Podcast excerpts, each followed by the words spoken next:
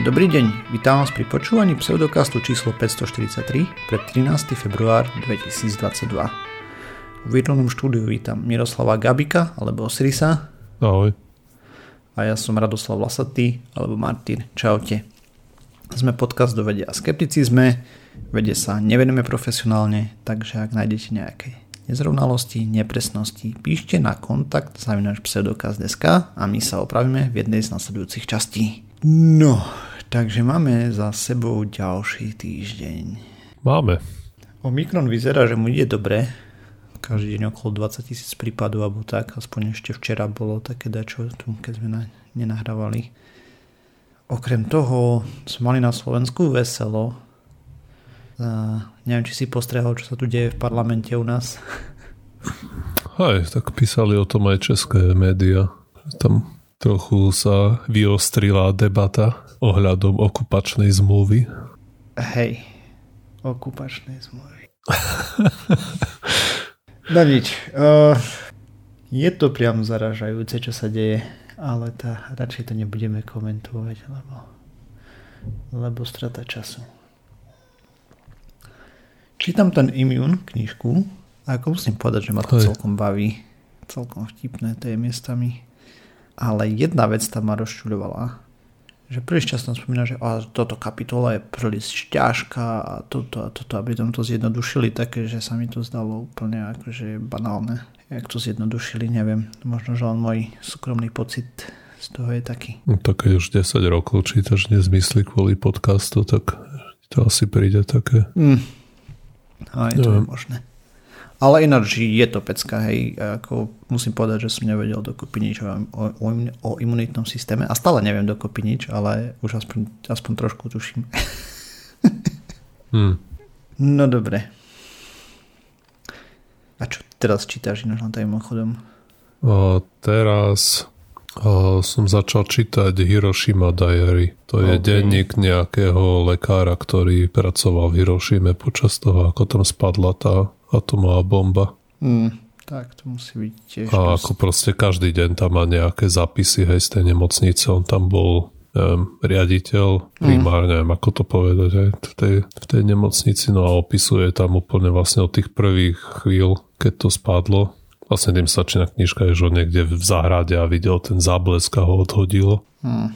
A neviem koľko, na akom dni som asi týždeň možno ubehol, hej, a oni vôbec nevedeli, že čo to je atomová bomba vtedy. To nikto Takže, nevedel, no. A ja v ten denník, ako on to nepísal s tým, že, sa, že to plánuje zverejniť, takže nie je to ako nejaké retrospektíva, proste on tam mal zápisky. Je to dosť mm. hardcore si to takto čítať a s niečím tam prechádza aj tí ľudia asi veľakrát musím hovoriť, že to proste nie je kniha, ale to skutočne sa stalo tie obrazy, ktoré tam opisuje. Aj no, tak ja som videl tom pár dokumentov, ako nepriamo o Hiroshime, skôr uh, to, čo Američania robili testy na ostrovoch a tak niektorých. Hej, to tam tiež proste ľudia nemali šajnu. Ani, vtedy ani oni poriadne nemali šajnu, nevedeli o radiácii a tak veľmi veľa toho, vieš, ak tam robili rekordy, kto dokáže prísť bližšie k atomovému hrybu uh-huh. a podobné blúdy tam skúšali. Až potom zistili, že to asi je úplne eh, zdraví prospešné. mm. No nič, poďme sa pozrieť na nejaké novinky zo sveta vedy a, a tak. Ja som tu minulé spomínal, a neviem, že to bol minulý týždeň alebo predminulý už akože pamäť katastrofa, a tú štúdiu o chudnutí. No a v princípe, čo my vieme, hej, je, že dávnejšie už štúdie ukazujú niekedy z 2012 alebo tak, že ľudia nespaľujú kalórie rovnako. Napríklad takí africkí bežci, zberači versus európsky gaučovaľači som nás nazval. Človek normálne by si predpokladal, ne, že tí bežci budú mať výrazne vyšší kalorický výdaj ako my. Nie? Mm, mm, no ja by som teda predpokladal že proste keď celý deň musí chodiť za potravou alebo vodu nosiť alebo podobne, takže spali výrazne viacej kalórií, no, ako keď ako... ja tak maximálne do kuchyne sa prejdem po vodu. Hej. No keby si to prerátal, že by mal rovnakú hmotnosť. No pri rovnakej hmotnosti. Tak potom by som naozaj asi čakal, že by mal väčšiu. Hej, a realita, už tedy štúdie ukázala, že to tak nie je. a že tie kalórie mali plus minus rovnaké spálené ako my, čo sedíme na gaučoch. No a vyšla teda jedna pomerne väčšia štúdia kontrolovaná, takže mali 1754 účastníkov štúdie, ktorí si kontrolovali jedolni, jedálniček, zapisovali si aktivitu, potom tam mali nejaký špeciálny e, režim, proste čo pili a tak ďalej, nejakú upravenú vodu a tak ďalej. A oni im na základe rôznych meraní a podobne vypočítavali bazálny metabolizmus a potom odratávali spálené kalórie a ako teda vyzerali vlastne podľa toho vedeli rozlišiť, že koľko vlastne kalórií uh, spotrebovali z fyzickej aktivity alebo športovej.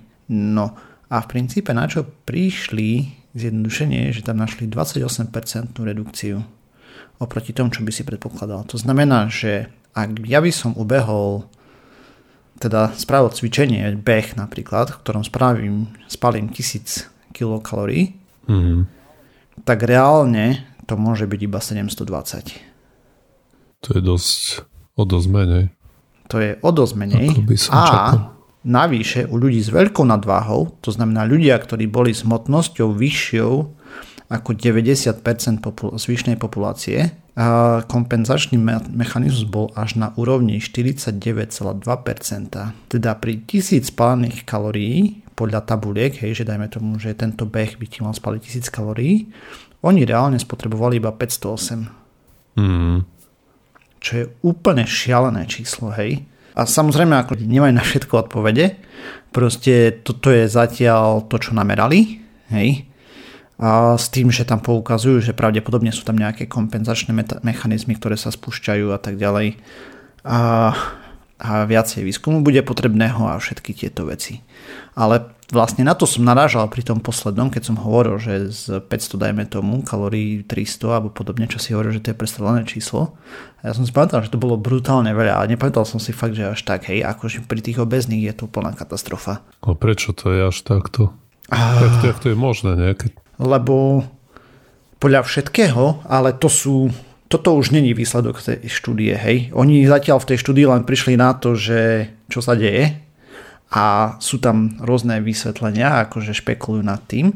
A jedna z možností je, že vlastne počas toho, lebo ty reálne akože tabulkovo by si mal spaliť tých tisíc kalórií. A ich spáliš, ale potom tie tvoje kompenzačné mechanizmy, ako pripravujú telo na ďalšiu takúto fyzickú aktivitu, tak to nejako optimalizujú. Dýchanie, ja neviem čo všetko, hej, udržiavanie telesnej teploty, imunitný systém si dá pohov a čedve. No počká, takže hovorí, že počas toho behu spálíš tisíc, ale potom povedzme za nasledujúci deň spálíš o 500 menej, ako by si ano. bol spálil bez toho behu. Presne. Vlastne oni to tam rozlišovali medzi total energy expenditure, vlastne, že to celková spotrebovaná energia, hej, pre telo a potom mali energiu, ktorá bola spotrebovaná počas aktivity a potom tú bazálnu. Kdežto pri uh-huh. no, normálnom veget dni, hej, proste činnosť obličiek, mozgu a tak ďalej zabere, ja neviem, teraz trestne, lebo nemám presné čísla, ale zabere, dajme tomu 30%, z tohto, alebo nie takto, že pri normálnom dni zabere 50% všetkých kalórií a keď si potom mega behal, tak na ďalší deň zabere len 20% alebo podobne. Mm-hmm. Akože to preháňam tie čísla, hej, len pre ilustráciu, že ako to bolo. Hej, jasne. Tam vlastne viacej modelov simulovali, hej. A záver z toho je, že e, rôzne procesy sa môžu vyskytnúť a že čím je osoba tučnejšia, tak o to viacej jej telo vlastne kompenzuje za kalórie, ktoré spalila počas aktivity v nasledujúcich dňoch čas, alebo potom, hej, v čase. Ale to, tam je ďalšia vec, ktorú poukazovali, že zároveň, čo videli, je, že aj keď ty športuješ, to znamená, že jeden deň chceš zabehnúť za 1000 kalórií a druhý deň za 2000 beh, tak ten druhý beh ťa nebude stať. To znamená, že dajme tomu, že za tisíc zabehneš kilometr, hej, nech je to jednoducho. Na druhý deň zabehneš 2 km a nebude ťa to stať 2000 kalórií, ale aj tam bude nejaká kompenzácia zase. Ako je to možné? Nepýtaj sa ma, neviem. No a zodpoveda tá štúdia na to, ako sa tá kompenzácia vyvíja so systematickým tréningom? Nie. Uh-huh. Nevšimol som si to tu teda aspoň. Lebo to môže byť potom keď prvý, prvý beh si dáš a z tisíc kalórií spáliš len 500, hej? ale potom druhý už spáliš neviem, 600, potom 700. Hej? Nie, akože prvý spáliš tisíc, dajme tomu, a druhý, keby si dal dvakrát no, dlhší, tak spáliš hovorím, menej. Hej? Ale, hej, ale, ale hej, roz, rozumiem, čím sa, kam sa chcel dostať. Z tých, tých 24, alebo no, tým 24 hodinové okno, hej, povedzme, keď potom mm. sa to vykompenzuje, hej? že či ten kompenzačný mechanizmus sa oslabuje eh, tréningom systematickým alebo proste keď máš od 130 kg napríklad, tak to vždy bude takto, že polovicu sa to vykompenzuje potom časom. Akože to tam nebolo presne rozpísané, hej, ako ja som to, no, nečítal som všetky detaily z tej štúdie, aj celú metodiku a tak ďalej, zbežne som preletel metodiku, hej, že ako to robili a popravde neviem. Oni sa tam odkazovali na kopec ďalších štúdí, napríklad tú starú, eh, čo tam vlastne to bola prvá štúdia, ktorá ich nás smerovala k tejto, hej, že tí ľudia v Afrike versus gaučoví povaľači a majú plus minus rovnaký výdaj energie, čo im absolútne nesedelo, hej. Mm. A tak. A... Ale akože na jednej strane to, no, to už vieme, že cvičením sa nedá schudnúť rozumne, že, no alebo lepšie je k tomu pristupovať tak, že cvičenie, cvičením sa nechudne. No cvičením ale... sa nechudne. Chutne sa kontrolou kalórií, to sme tu rozprávali stop. Hej, hej, ale no, hej, hej, akože jasné, cvičenie samozrejme ti zvyšuje energetický výdaj, bla, bla, bla, ale nemôžeš sa na to veľmi spoliať, nemal by si sa, ale, ale no a toto, čo hovoríš, znamená, že cvičenie je ešte menej efektívne, ako sme si mysleli.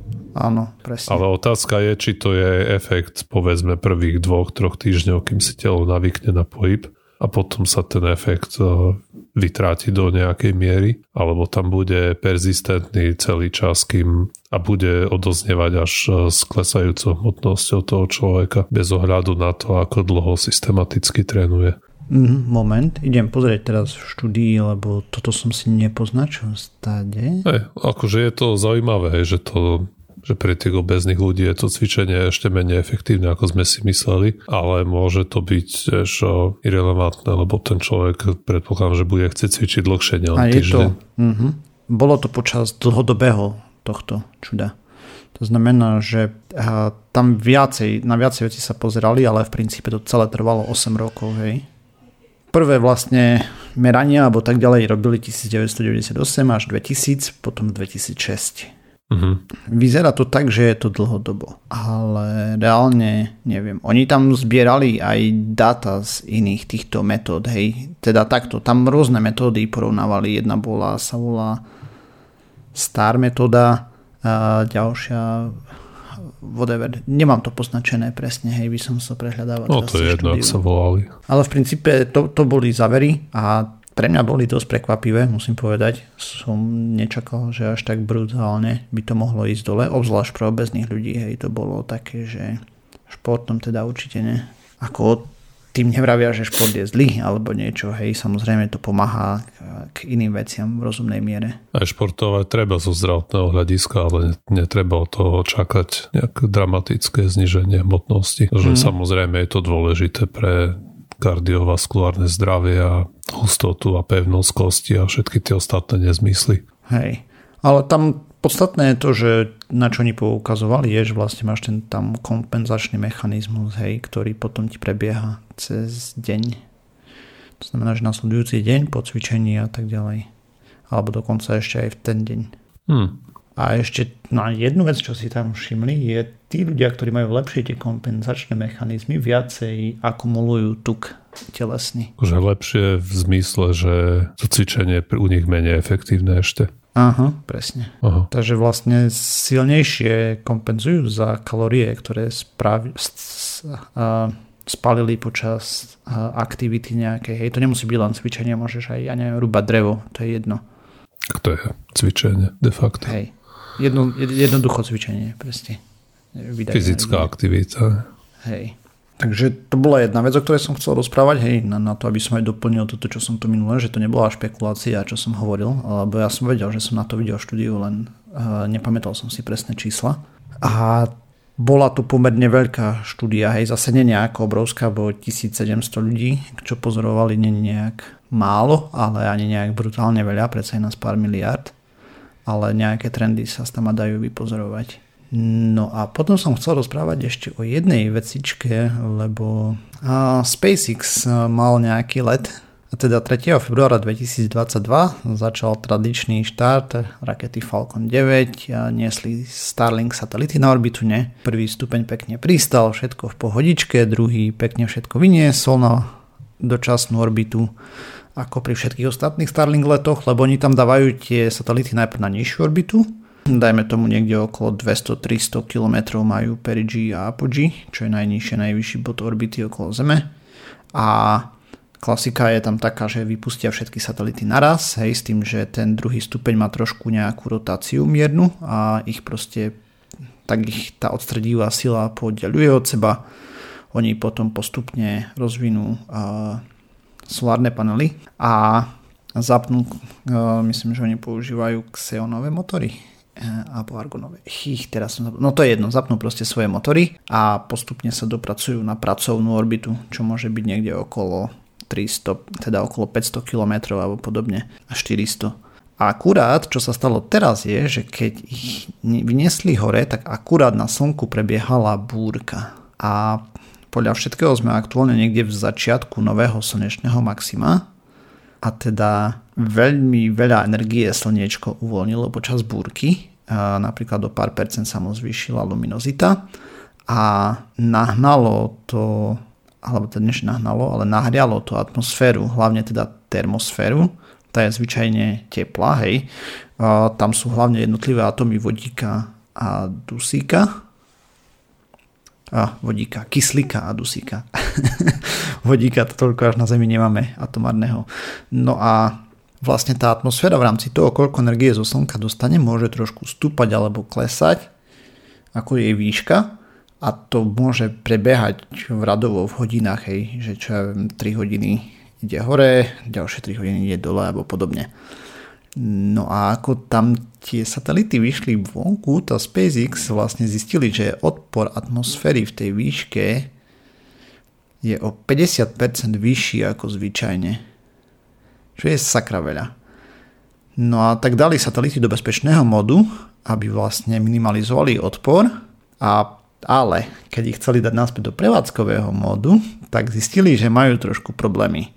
Teda odhadujeme iba, vieme iba odhadovať, čo sa stalo podľa rôznych týchto, není ohľadom toho tlačová správa, ale podľa všetkého tak, takto. Satelity, tie Starlinky sa otačajú pomocou magnetického poľa Zeme, hej, tam majú také zariadenie, ktoré to robí a reakčných kolies a on, ono to tá sila není obrovská tých mechanizmov, ale dajme tomu vo váku úplne stačí. Avšak, ako bola tá atmosféra expandovaná do výšky a teda aj zhustená, to znamená, že tam bol väčší odpor, tak ten ťah bol natoľko silný, že nedokázali satelity naspäť natočiť do správnej polohy. Potom nemohli správne e, vystrieť solárne panely, hej, lebo proste neboli v dobrej polohe, tým pádom energia a tak ďalej. A aj tie motory, ktoré sú, tak oni sú na udržiavanie, alebo teda jemný tento na prekonávanie nejakého odporu veľkého. Takže postupne satelity klesali nižšie a nižšie a už nie je absolútna šanca na ich záchranu, pretože mám taký pocit, že takmer všetky zhoreli a teda zo 49 vypustených vieme, že 40 už skončilo v atmosfére ako ohňostroj. V linkoch bude videjko. Takže taká mm. kucapaca sa stala za pár miliónov. tak. Jo, jo, sa stáva. Dalo sa to čakať, no pri tom množstve Skôr, hej, ale hlavne, že jaký problém, hej. Vieš, proste, že ti stupne hustota atmosféry, že vyjde vyššie, než by mala byť. To je na mm. tomto najväčšia haluška. A toto nemá nič spoločné s globálnym oteplovaním zatiaľ. Ešte uvidíme, keď uh, my nahrajeme Zem viacej, tak možno aj satelity zlého popadajú. mm, tak. Akože nepopadajú, hej, samozrejme.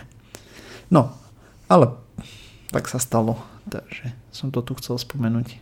Dobre, a moja spravička sa týka materiálového inžinierstva, to už sme tu chvíľku nemali, a keď nie, nebude to nejaké, nejaký super materiál, ktorý nám umožní vyhrať športku, to asi nie. Ale a výskumníci sa pozerali teraz na sklovinu hej, a ako by sa dala možno nahradiť. Takže vieme, že na to už zubný kaz hej, nás kvári od nepamäti a ľudstvo to chcelo zaplátať naozaj kadečím od, čo som sa dočítal, včelieho vosku až po nejaké zlučeniny, samozrejme s ortuťou, ktoré už poznáme, tie... Amalgany. Čiže z amalgan, áno, tak až po nejaké keramické alebo tie kompozitné materiály, tie, tie novšie. Mm-hmm. Potom aj nejaké peptidy teraz používali tam na to niečo. Ja som tu rozprával o pár štúdiách, ale neviem v akom stave. No, myslím, je. že všeličo sa na všelijaké materiály sa pozerajú. Mm. Bo ideálne by bolo, keby ti tam niečo plácli a mal by si to do smrti. Bez toho by mali všetci veľkú radosť. Ideálne by bolo, že by si nikdy nedostal zubný kas. No tak necháš vytrhať všetky zuby a o to... A so svojimi zubami podľa možností, že by si ich nemusel no, vytrhávať. tak no, asi ťažko. No a sklovina je taký špecifický materiál, ktorý vieme, že je samozrejme veľmi odolná, pretože musí odolávať hociakým, najmä teda baktériám a tomu tej šarapati, čo tam vystrájajú a kyslým alebo kyselým prostrediu je zjedal napojov a tom samozrejme nejaké mechanická námaha, keď obhryzaš kamienky a, a rôzna úroveň neviem, vlhkosti, keď spíš, že sa ti ne, nevytvárajú sliny a proste celkovo je to prostredie tam nic moc, ale telo má napriek tomu len veľmi obmedzené možnosti, ako obnovovať túto sklovinu. Až by sa dalo povedať, že takmer žiadne. A môžeme tomu nejak pomôcť, čo sme, myslím, že o, tom aj hovorili, že nie, sú nejaké postupy, ktoré nejak remineralizujú sklovinu, že tie mikrotrlinky sa dajú nejak opraviť nejakým vhodným ošetrením, ale nejak moc asi sa na to, ako do určitej miery to pomáha, ale ako kto sa katastrofálne stará o zuby, tak to asi až tak nepomôže. Tak to, tak to má smolu, hej, po, na to podstatné, prostredie. ako pomáhať zubnej sklovine, najprv správna starostlivosť o zuby, hej, takže... Hej. Už keď raz je tam kas, tak už... Nie, nie, to už, už keď je kas, to už je nič. Aj. A tá remineralizácia ti pomáha ešte asi predtým, ako tam ten kas vznikne. No a vlastne tá zubná sklovina má štruktúru, som si pozeral nejaké rengeny a neviem, či si to niekedy videl, ale sú to keby také tyčinky napratané vedľa seba, veľmi na úzko že to nie je nejaký, ja neviem, nejaká jednoliatá hmota, ale má takú vlastne má takú členitú štruktúru a čo to uvožňuje tej sklovine je, že je samozrejme veľmi pevná. To vieme, je to je z povahy veci aj z tých materiálov, ktoré tu sú, to sú najmä teda nejaké fosforečnaný vápnika. Ho. Teraz, aby som správne povedal tie tú chemickú onu. Fosforečnaný vápenat, iné, iné, uh, Anorganický materiál je tvorený najmä hydroxyapatitom a inými druhmi fosforečnanov penatého. Mm. No a a vlastne tu, akú má tú štruktúru, hej, mu umožňuje byť veľmi pevný, ale zároveň uh, má trošičku flexibilitu, je úplne minimálnu, uh, samozrejme, ale a je to potrebné kvôli tomu, že tie zuby ideálne by ti mali vydržať v papuli no, alebo v ústach a povedzme nejakých 60 rokov. A no ideálne do smrti, než... podľa možnosti. No aj, ale tak počítame, že priemerná dĺžka dožitia tak je nejakých 60-70 rokov. Hej, a prvých pár rokov máš mliečné, to znamená alebo 80, aj. no to je jedno, proste des, dlhé desiatky rokov. Dajme tomu, že 120 tak ideálne, aby vydržali. Dobre, tak 120 hej, toho uh, nehostinného prostredia. Čo samozrejme vieme, že uh, len málo kedy je ten prípad, uh, že by človek nemal žiadne problémy s týmto. No a mhm. výskumníci uh, vyrobili nejaký uh, umelý, nejakú umelú sklovinu, uh, ktorá napodobňuje takisto túto štruktúru, takúto túto tyčinkovitú. A oni použili tam tie fosforečnány vapenaté, fosforečné vapenáty a takisto ešte nejaké flexibilné polymierové reťazce. No a tento nový materiál e, vytvarovali do podoby zubu. Zuba? Zubu. Není tu nikto, kto by ti poradil. Počkaj, mám loading a je to v koho čo? Zubu. A No a potom uh, testovali, ako si poradí s uh, nejakým, nejakými nehostinnejšími podmienkami a to menovite skúšali teplo a tlak. Uh-huh. A zistili, že aj keď uh, nie je to úplne samozrejme perfektný analog tej uh, zubnej skloviny, uh, vydržal viac ako proste ten prirodzený zub. Že vydržal viac, hej? Hej, hej. Bolo to lepšie. A to, že ako niekto, niektorí uh, sa vyjadrili v tom článku, ktorý som čítal, že nie je to úplne presne, tak uh, že ne, nevy, tá štruktúra toho no, umelého zubu v, ako 3D nezodpoveda úplne presne tej štruktúre skutočného zuba, uh-huh. ale to nemusí byť samozrejme problém, pretože ty, on, tebe netreba, aby to bolo úplne rovnaké, tebe treba, aby to plnilo tú funkciu, ktorú od toho chceš a tu je nerozpadnúť sa a fungovať. Hej, ale to tým pádom kompletne celý zub, keď ti chcú nahradiť, hej, nie že na existujúci zub ti to nanesú. Uh, myslím, že oni ešte nie sú ani tak ďaleko, aby sa nad tým nejak zvlášť uvažovalo, že toto je skôr len nejaký prototyp toho materiálu. Mm-hmm. Vôbec nie je jasné, či to nebude stať uh, 10 miliónov za 1 gram, Hej, či jasné. sa to bude dať vyprodukovať v nejakých veľkých množstvách a, a ešte dokonca nevedia, či to nebude zdravotne závadné. A keď oni hovoria... Tak ešte no tak oni to vytvarovali aj tam. No hej, ale no, keď na to potrebuješ diamantovú brúsku. Hej, veď práve, že toto je ešte len ako a, prvotný krok. Mm. Ale počkaj, ešte čo hovorili bolo, že môžu ti vyrobiť, teoreticky by sa z tohto materiálu dal vyrobiť nejaký smart zub, ktorý by ti mohol odosielať nejaké informácie do smartfónu, že by sa dal obohatiť od nejaké senzory. My ne a napríklad by mohol monitorovať tú mikroflóru, čo máš v ústach, v ústach. a nejaké, mm. nejaké, nejaké anomálie by mohol zachytiť. Že a vlastne čisticu by, by na teba vrešťal smartfón. Hej. No možno aj to, ale napríklad by sa podaril, by sa tým dala zachytiť cukrovka ešte predtým, ako by si mal nejaké iné príznaky. Mm. Tým, ako sa ti proste mení to prostredie v ústach. Hej, hej. No a samozrejme ďalšie aplikácie by mohli byť, by s tým mohli opravovať kosti, hej? lebo je to dosť akože podobné, a podobný materiál. A to podľa mňa je už akože veľmi akože... A akože to už len vymenovali ako klasicky po každej takejto štúdie sa tam zasnívajú tí autori a ti povedia teoretické možnosti. Tohto kúkosti podľa mňa. Tak neviem, asi, asi je. No oni tu špecificky hovoria, že pre ľudí, ktorí majú trpia na rednutie kosti a nejakú osteoporózu, a že by tí mohli a nejak posilniť tie najviac postihnuté časti. Mm. A ešte, hovo, ešte ďalšie využitie, ktoré spomínajú, je, že by sa z toho dali robiť tieto, že tieto tie srdcové strojčeky by sa z toho dali vyrábať, ktoré by a, mali byť celkom takisto odolné. Mm. To je pekne. Takže Ako... uvidíme, čo z toho bude. Hej. Samozrejme, predpovedať budúcnosť je chronicky veľmi ťažké. Nepresné hlavne. OK, to super, no.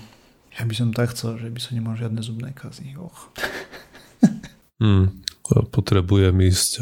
Som bol dohodnutý, že posle, nejakú amalgán mi vyvrtá, mi tam dá ten, to biele Mm. Lebo že sa mi to prepadá, alebo čo. Už Aj. to nesedí dobre tá amalgamova, no ale zubárka ochorela na nejakú pliagu v decembri mi to... Covid. Ja, tak samozrejme to mi nepovedali, čo je. Iba, že mi dali vedieť, že termín sa ruší do odvolania, že niekoľko týždňov je mimo. Mm.